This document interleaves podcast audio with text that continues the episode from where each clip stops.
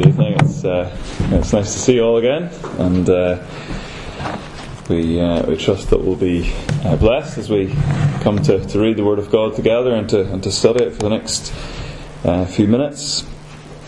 And uh, as as Paul mentioned, my understanding of what the passage was aligned with what you what you had on the screen, and I believe you just commenced your studies in in uh, in uh, Thessalonians. So um, we're uh, continuing up on where, from where you left off last week at the end of chapter one, and, uh, we're considering the first eight verses of, of chapter two. So we'll uh, we'll just read those uh, together um, just now. for you yourselves know, brethren, that our coming to you was not in vain. But after we had already suffered and had been mistreated in Philippi, uh, as you know, we had the boldness in our God to speak to you the gospel amid much opposition. Uh, for our exhortation uh, does not come from either error or impurity or by way of deceit, but just as we have been approved by God to be entrusted with the gospel, so we speak, not as pleasing men, but God who examines our hearts. For we never came with flattering speech, as you know, nor with the pretext for greed. God is witness. Nor did we seek the glory of men, either from you or from others, even though as apostles of Christ we may have asserted or uh, made burdensome our authority. But we proved to be gentle among you as a nursing mother tenderly cares for her own children.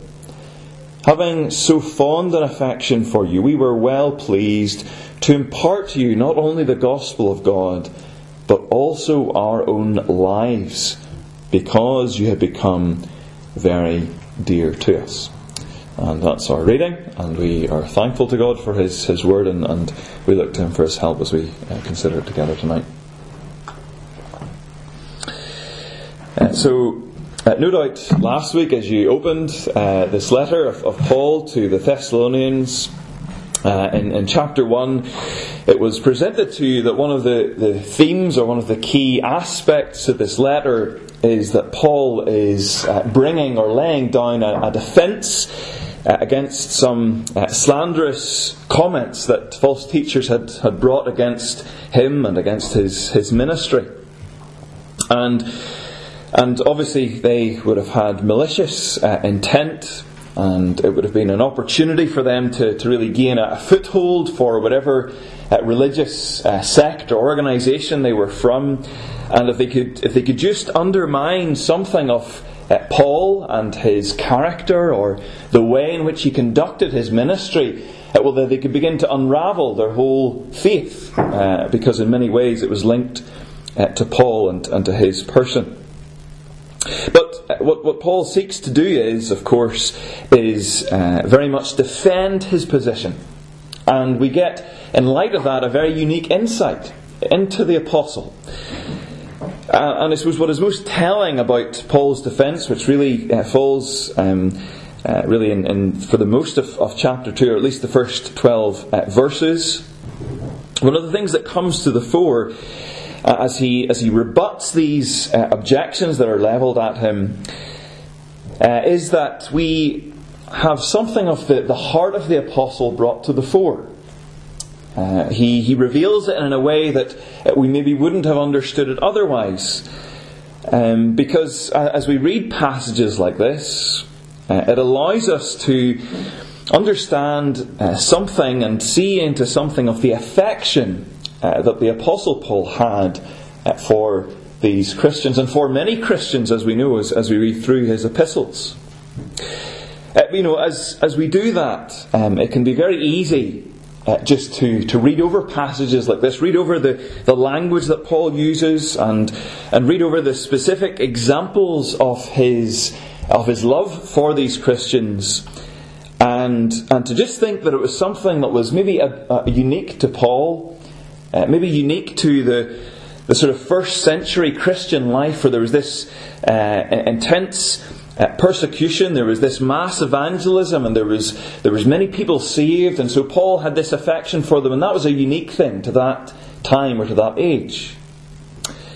And such love or affection maybe isn't expected uh, expected today. But you know, if we fall into that trap, um, we do so at, at the, the peril potentially of our Christian testimony.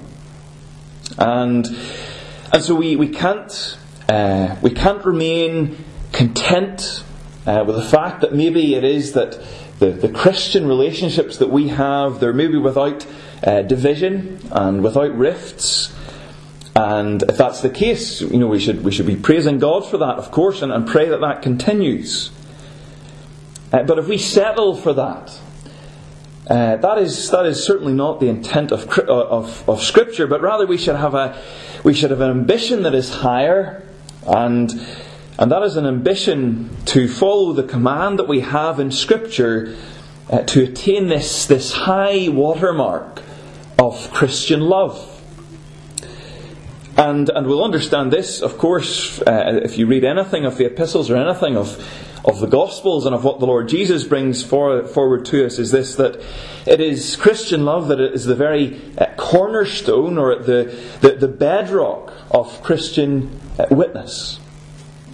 And so, uh, if Christ is to be, to be proclaimed and is to be seen or witnessed from our lives or from our testimony, well, then Christian love must be at its centre. And so we should spur one another on to to greater heights of, of Christian love towards each other. And we can, we can certainly take example from the Apostle Paul, as we will see uh, as we go through our, our passage this evening. So that's, that's really where, where we're going with this as we, as we look at Paul's uh, rebuttal, as we look at his, his, uh, his defense, that is, that is where we're moving to. And the passage, it splits itself uh, into three very neat uh, sections. Verses 1 and 2, we have uh, the circumstances of the ministry that Paul was involved in with the Thessalonians.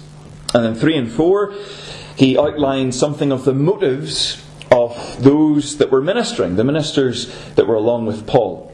And then verses 5 to 8, we have the conduct of the, the messengers of Paul and of Timothy and others that were with him.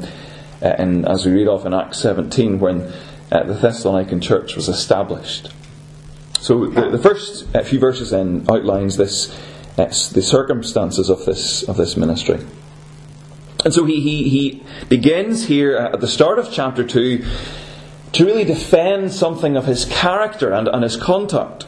And as we thought, uh, uh, if he does that, well, then that will preserve the, the content of his ministry that, that was so critical and so influential in the lives of these uh, of these Thessalonian believers. And so he, he wants to, to bring to the, to the attention of the Thessalonians that he, he is not presenting to them uh, new information. He, he's bringing to them something which they should already be aware of, something that they've already experienced. And, and so, uh, if it was a courtroom scene, the evidence that he is bringing uh, to the fore, the, the witnesses that he's bringing, as it were, to the dock, it shouldn't be something of a surprise. See, he wants to bring information that should be fresh in their minds in light of his visits and in light of, of his interest that he had shown and sending Timothy to understand more of their condition. And so he uses actually three times in our section this phrase, uh, you know, or you yourselves know. And so what he's trying to do is, is bring the Thessalonians with him, uh, present this information as something that they should uh, the word to know, it's the idea of perceive or to recognize something. And so this is how he presents his defense. And, and in these first two verses, he presents two uh, particular aspects of this. Firstly, verse 1, he says this that his coming to them was not in vain. It wasn't something that was empty or purposeless. This would have no doubt have been one of these accusations that, that Paul's dissenters would have brought that, you know, Paul, he didn't really have an impact when he came here and the, the message that he proclaimed. It, it was something that was a vain endeavour. Well, of course, we know that that is evidently not the case, and, and he mentions this in, in, in, chapter 1, verse 5, that the gospel uh, it, it did not come to you in word only, but in power in the Holy Spirit, with full conviction. Verse 9, for uh, they themselves report uh, about us, uh, um, have sent a report uh, about us as to what kind of reception we had with you, how that you turned to God from idols to serve the living and true God. These people had undergone a, a radical transformation. Something that, that completely changed their lives. And that was evident. It was clear. It, it, couldn't, be, it couldn't be doubted. It couldn't be denied that the, the power of the Spirit of God uh, was, was cle- clearly at work. And so they knew that the work that the apostle was involved in was not void, it wasn't empty. And then, secondly, he brings to them this fact that in verse 2 that even though they had just suffered uh, some horrendous things, we read about it in Acts 17 of the, the beatings that they had undergone, uh, the, the fact that they were thrown into to jail, they had been shamed and, and mistreated, all on, on account of sharing the gospel. This hadn't deterred uh, Paul and, and, his, and his fellow missionaries. It didn't deter them from having boldness in God to, to speak the gospel. Uh, they didn't have any guarantee that what they had just experienced uh, wasn't going to be repeated. Uh, and, and with that knowledge, no doubt with the, the wounds probably still fresh on their back, they, they went forth in the boldness of God and they, they spoke the gospel to them. They had, they had boldness. And, and this, this unwavering confidence, this, this God given confidence, it was a, a, supernatural confidence, is really the, the idea behind it. Uh, it was something that couldn't have been brought about through human effort or human ability. People would have thought they were mad, and, uh, and in many ways uh, you, would have, you would have agreed with them, but that, that is the, the point they had. They had this, this boldness. And so, this, this opening defense, he's making clear to the Thessalonians that his ministry, it didn't lack purpose, it wasn't empty, and it certainly didn't lack power. You could see it was evident, it was clear. You know, just as we think about that and, and we, we just consider for a few minutes uh, this effort, this ministry that Paul was involved in. You know, I wonder do we have something of this boldness that Paul speaks of? This, this boldness in God? Or is it really the case, as I know it has been in my experience, when, when we face opposition or even the thought of opposition, uh, we, we can shrink back uh, from sharing the gospel or shrink back from, uh, from proclaiming something of, of God uh, and what He has done for us uh, in our lives? Uh, well, the, the, the, key to this, I think, is, is understanding this that it's, it's having boldness in God. Having boldness in God. Uh, boldness apart from God is something that is foolish. It's, it's empty. It lacks, it lacks power. And I think uh, the reason so often we do lack uh, boldness uh, or we lack power in our, in our preaching or in our ministry, whatever it is we're involved in, is that we have a lack of, firstly, appreciation of God.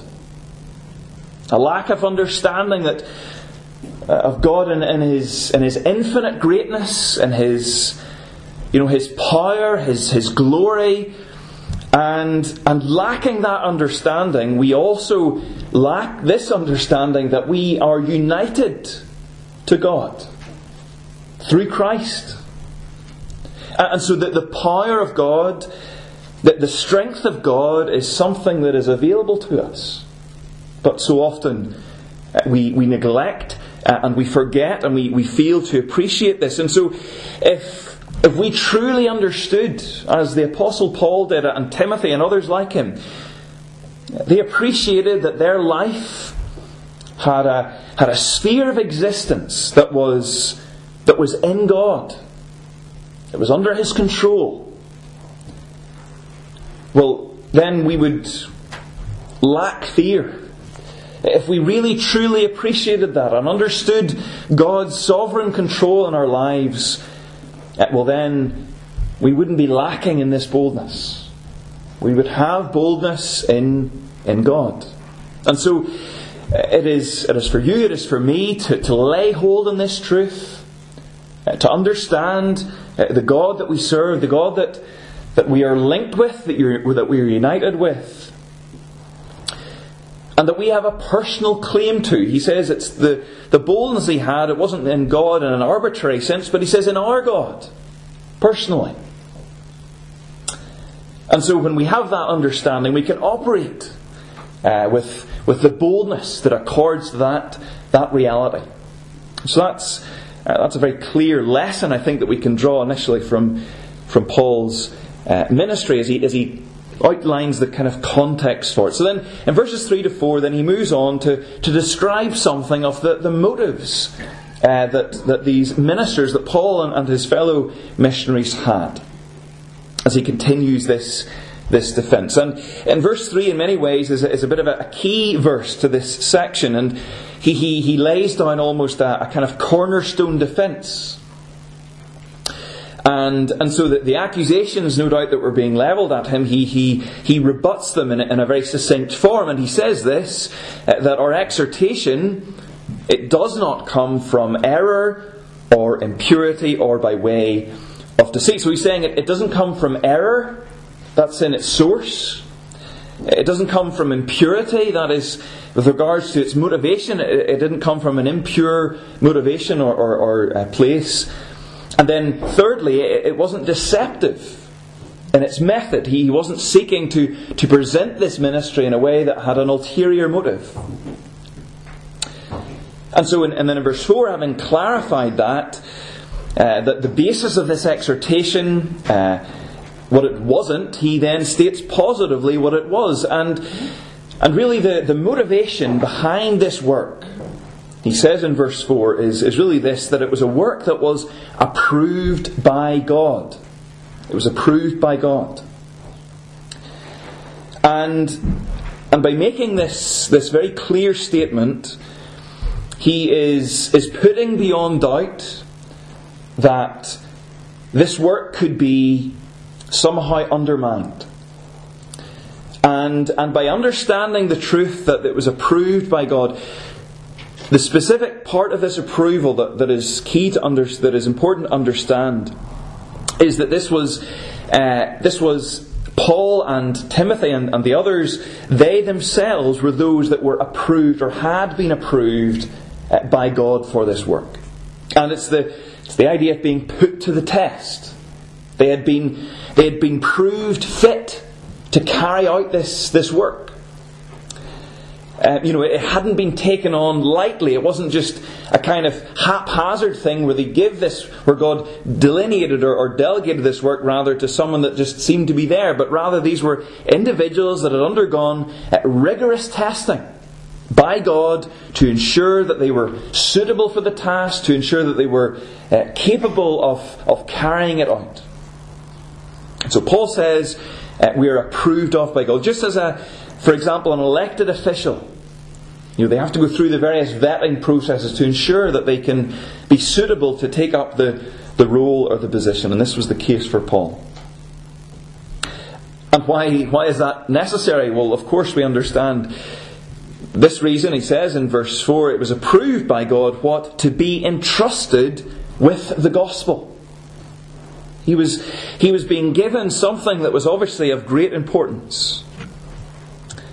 And, and so it wasn't just a, a kind of uh, you know, insignificant religious message that they were given, but rather it was the gospel of God, and so they had to go under the, undergo this process to be suitable uh, to, to carry it out. And so Paul says, in light of all of this, in light of this, this proving uh, process, and with that understanding that that was the, the motivator for moving them forward to carry this out, well, God then entrusted them with it. It was something that was given to them as a, as a stewardship, something that was his responsibility to discharge. And so, with that, with that in his mind, not only was it that God proved him and that God had trusted it with him, but all of that led him to this point. The purpose for doing it then, it certainly, he says, is not to please men, but it's to please God. Because God is also going to be examining he is, he's proved him, he's, he's entrusted him with this, but he's also examining him. Examining his heart, his, his inner uh, seat of, of, of, his life, as it were. That was under, that was under assessment. And, and so all of that was giving him and provided him with this motivation for carrying out this work. And so they could be left in no doubt that this was not this certainly was not something that was uh, erroneous or something that was from an impure motive or something that, that had a, a, an aspect of deceit about it because it was something that came ultimately for God. You know, as you and I consider our, our service for God, uh, you know, what is it that motivates us? What is it that motivates us? What is it that, that really drives us to, to carry out whatever tasks we have to do? Whether it's in our, in our local church or whether it's at home, no matter what it is, there'll be something that motivates us. Well, Paul says uh, it was important to ensure that it was for the pleasure of God that he was carrying out his task. It wasn't for pleasing men. And you see, to bring pleasure or to do something for the pleasure of man is futile. For one thing, it can very rarely ever be done. Most people are never really pleased. Uh, but if we get hold of the fact that it, it is God that equips us for a work, it's God that, that entrusts, it, entrusts it to us as a, as a stewardship, and if we understand that it's God that ultimately is examining us on an ongoing basis, ultimately we will, we will of course come before Him and, and our whole life and service will be assessed, but it's an ongoing, there's an ongoing aspect of that.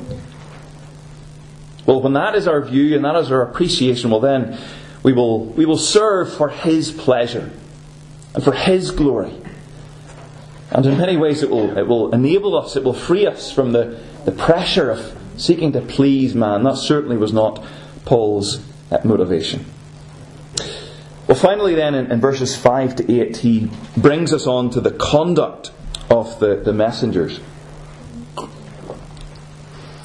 Having considered uh, the, the kind of context to this ministry and having looked at something of the motivation behind it, uh, and the, the, purpose, I suppose, of it in many senses, in many respects, he's, he's demonstrated to this point that you know there was there was no there was nothing uh, dubious about what he was doing, nothing shady or nothing that could really you could grab onto to, to pull out from underneath him. But he wants to make it clear and, and he wants to make it certain. And so he continues this defense by, by bringing attention to, to the actual conduct, how they operated, what they did. And again, this just highlights this whole aspect that they were above, above reproach.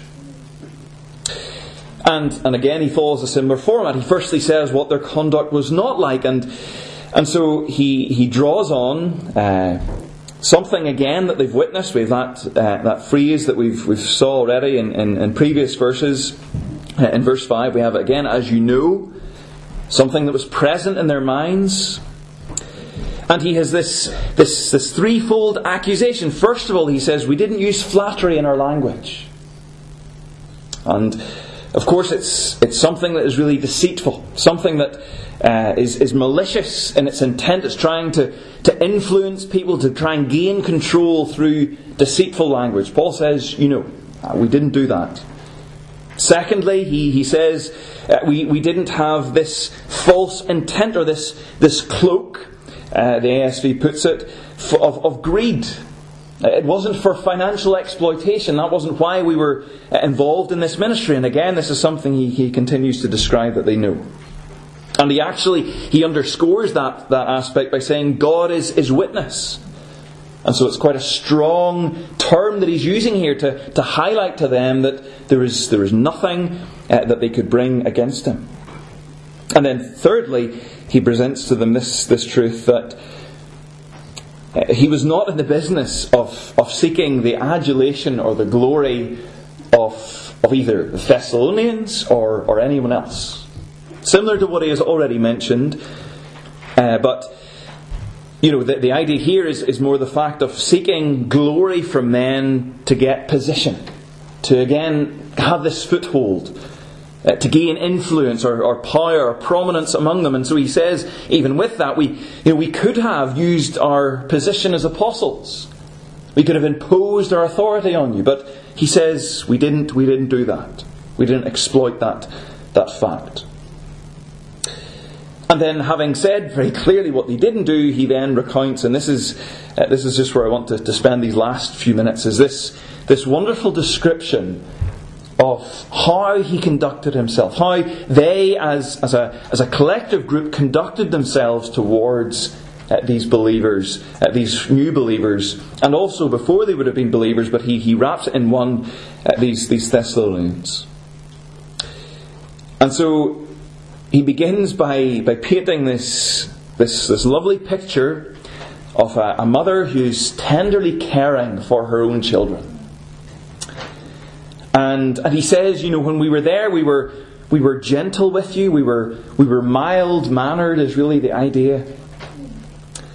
And, and, and as this, this nursing mother is caring for her own children, she says, This is the, the gentleness that we, we approached you with.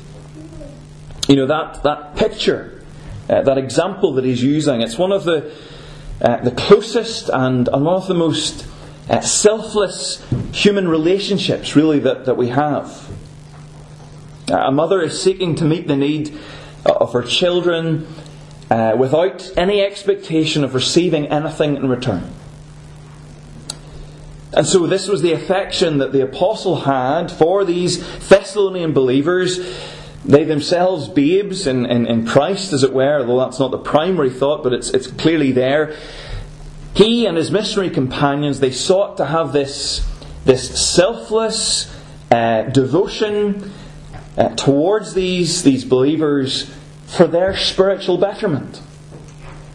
That is why they were there.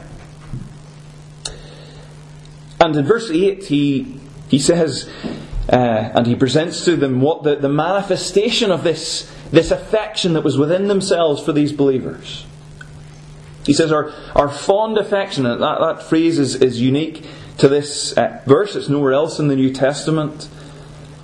And it's again this maternal uh, fondness is, is the idea behind it. He says they were delighted as a result of that to not only share the gospel with you, he says, but we were there to, to share our very lives with you. And so uh, he, he, was, he was willing to, to give his whole soul, his innermost person, all as a result of this fondness that he had for them. So, so dear were these believers to, to Paul that he was willing to, to really give his whole life to them. And they would have been aware of that. And really, you know, Paul has been building to this point. He's, he's refuted all of these false uh, complaints of these, uh, those that were seeking to undermine the, the faith of these believers. And, and by bringing this testimony, bringing this, this witness to bear of, of all that he had been involved in, uh, there, was, there was no error, there was no impurity, there was no deceit. And instead, uh, these believers could know that the very opposite was true. And, and so he had this, uh, this, this altruistic commitment to them. He had a, a, an affection that, that was backed up. It was backed up emphatically by how he acted, by how he, he showed himself to them. And, and these new Christians uh, Paul says that he had a, a love for them that was, uh, that was persistent and that desired really only their, their, their welfare and, and their uh, spiritual betterment. That was what his, his intent was. You know, as, as we think of that and as we look at the example of the Apostle Paul here, the, the question that comes to us is, is this. Uh, really, how or, or where does our affection uh, for either new Christians, but wider than that, for our, our fellow Christians. Where does it fall in light of Paul's standard? And of course, we know that this isn't the only place that Paul speaks of having a, a love in such a strong way for, for Christians. We can see it in Philippians and, Corinthians. And, and so often we see that, that Christians were the, the objects of care and love of the Apostle Paul. And, you know, I wonder if it was the case that there were false teachers, for example, that came in and gained, you know, genuine influence over the Christians in your life or in my life. And they began to throw stones at, at the whole underpinning of your relationship with them. Began to shed doubt over the, the intentions or the motivations that, that you or I have as we interact with, with other Christians. I wonder would they stick? Uh, or is it the case that, that you could, if required, as, as Paul has done here, that you could point and, and you could demonstrate the affection and the love that you have for your fellow Christian? It's a, it's a tremendous challenge, and, and I'm sure you would agree that if, uh, if there was to be a, you know, a camera or a microphone or something that would follow you about for a month and it would recall and replay all the interactions you have with, with other Christians. Would they see this kind of fondness, this sort of uh, devotion, this kind of care? Uh, or would it be that, as maybe often the case, a kind of indifference? Maybe selfishness or even maybe animosity? Um, you know, I mentioned at the beginning that you know the, the, one of the chief commandments, of course, given by the Lord in, in John uh, chapter 13, verse 35. He says this By this all men will know you're my disciples if you have love for one another. And you know, this kind of love, it can't be it can't be demonstrated just by simply stating that you love your Christian or you love uh, your, your brother or your sister. Uh, it demands to be, to be backed up by, by action. It's something that has to be clearly, visibly demonstrated. Uh, there can't be question over your. Uh, when we think of, of the, the example that, that Paul gave here, there, there's no question over whether or not a, a nursing mother uh, cares or loves for her child. You know, if you see that, it's within a few minutes you can see clearly there's a, there's a bond there, there's a love that exists. And, you know, she may not always get it right, often she'll not get it right, uh, but she has a desire to see the needs of her child met. And it's, it's not to receive anything in return. It's a love that, that costs, it's a love that gives but doesn't necessarily receive. And that is the standard of Christian love. We know that, of course, and we see it in, in uh, there's many passages that we could turn to, but this, this selfless love uh, that seeks to enrich others, not ourselves, at whatever cost, uh, that is that is what is expected. And you know, if we're if we're needing motivation, of course, uh, we needn't look any further uh, than than to our, our Saviour. He's the, the ultimate example of this, uh, this agape love that we know about and we hear about and we read about. You know, it was, it was Christ that though he was rich for our sakes, he became impoverished. It, it was him that took the, uh, the stoop um, from to, to, to be lower than angels through the suffering of death so that he could be the, the captain, the, the leader of our salvation. It was, it was Christ that, as the, the just one, took our place as the unjust to, to bring us to God. It's the, the love that Jesus had for me uh, to suffer on the cruel tree that I, a ransomed soul, might be, is something that is more uh, than tongue can tell. And so that is the, that is the love that we're to emulate. Uh, that's the, the standard that we're to reach. And it is that that should, should motivate us to love one another, to love our fellow, fellow Christians. If we're disciples of Christ, we're to, to follow His standard, of course.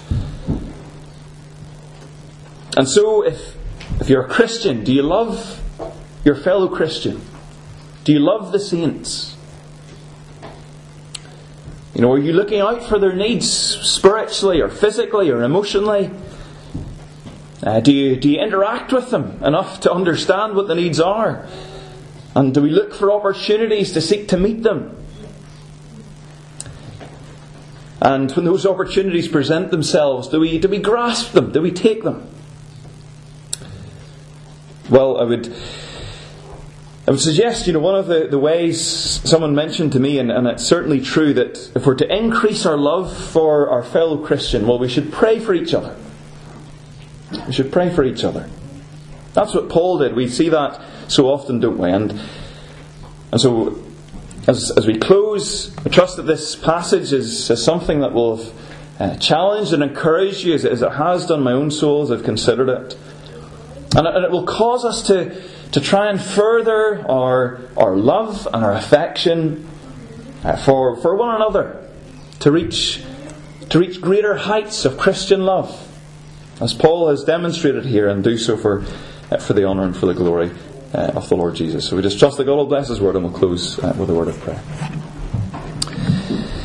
Our God and our Father, we do just give thanks again for the uh, the privilege and for the opportunity that we've had again to uh, to come around the Scriptures and to, to consider its truth. We think of the the wonderful example that we have uh, of the Apostle Paul and, and of the other uh, fellow missionaries that were uh, involved in this work with the Thessalonians, and we think of the, the example that they've left uh, for us to be diligent in their service and to and to seek to have boldness in God and to seek to ensure that their motivation was right and then to display this, this love and this affection. And, and we do just ask our God that you'd help each one of us. We recognize our, our failure, our, our frailty, our weakness, and our need of, of the help of God, our, help of the, our need of the help of the Spirit of God to to display more uh, of, of the, the character of Christ in each of our experiences. So we just ask that you'd help us in this and you'd, uh, you'd help us even now as, as, we, we uh, as, as, those that will be staying will uh, sing hymns together and enjoy fellowship. And we just would uh, give thanks for all these blessings and pray that you would